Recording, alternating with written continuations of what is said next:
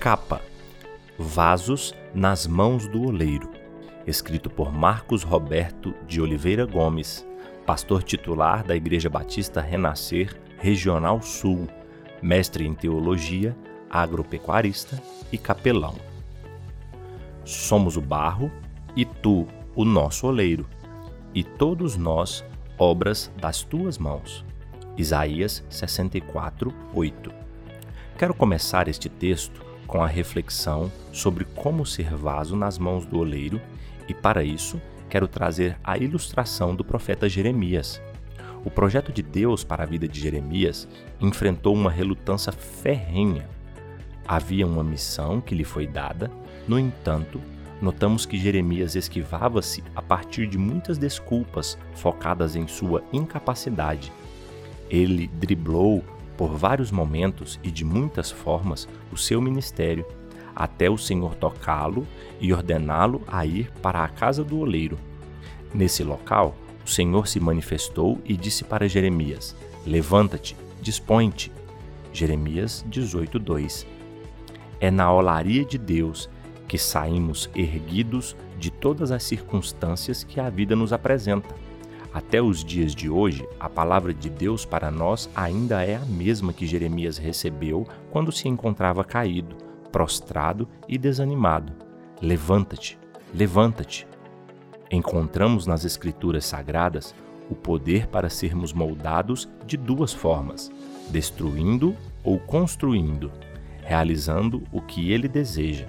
Isaías 55:1, Hebreus 4:12, Atendendo a esse chamado, desfrutaremos dele e seremos moldados pelo Senhor através do arrependimento, confiança e obediência a Ele.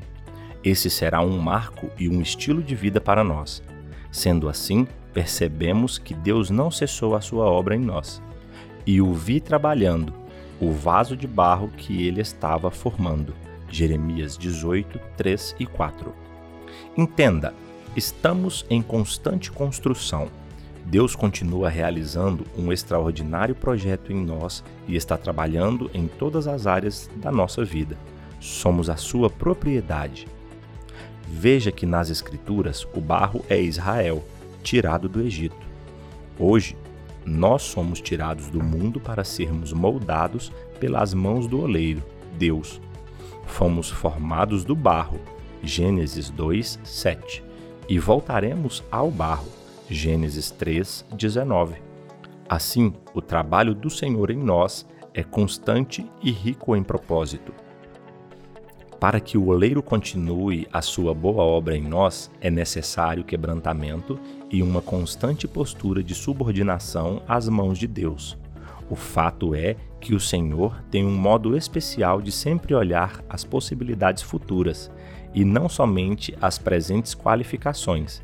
Ele nunca perdeu a esperança de lidar com os homens e sempre esperar alguma coisa dos enfraquecidos e debilitados, para que dessa forma a sua glória e poder sejam manifestados. As circunstâncias podem até conspirar contra nós, mas enquanto estivermos em Suas mãos e nos humilharmos, seremos moldados segundo o seu padrão de excelência. A boa obra do Senhor em nós poderá nos levar a um nível de comprometimento com o nosso processo e missão. Por isso, quero propor aos leitores algumas reflexões. Quais vasos se quebraram em sua vida? Quais necessitam ser restaurados? Você perdeu o gosto pela leitura da Bíblia, pela oração e comunhão com Deus? Você não sente mais vontade de ir à igreja e ter comunhão com os irmãos? Você faz concessões à carne, ao mundo e ao diabo? Tem andado sozinho ou sozinha? Você se envaideceu? Tornou-se autônomo, independente e autossuficiente? Perdeu a força da esperança cristã e a capacidade de crer? Tens quebrado os votos, as alianças e os pactos com os mandamentos de Deus? Não é hora de culpar ninguém, pois somos responsáveis pelas mazelas em nossa própria vida. Mas acredite, ainda não é o fim. Sabe por quê? Deus tem interesse em restaurar a sua obra em nós. A lição que tiramos desse processo é que somente nas mãos do oleiro estaremos seguros e certos de que o choro pode durar uma noite, mas a alegria vem ao amanhecer. Salmo 30, versículo 5, parte B. Deus é poderoso para nos restaurar.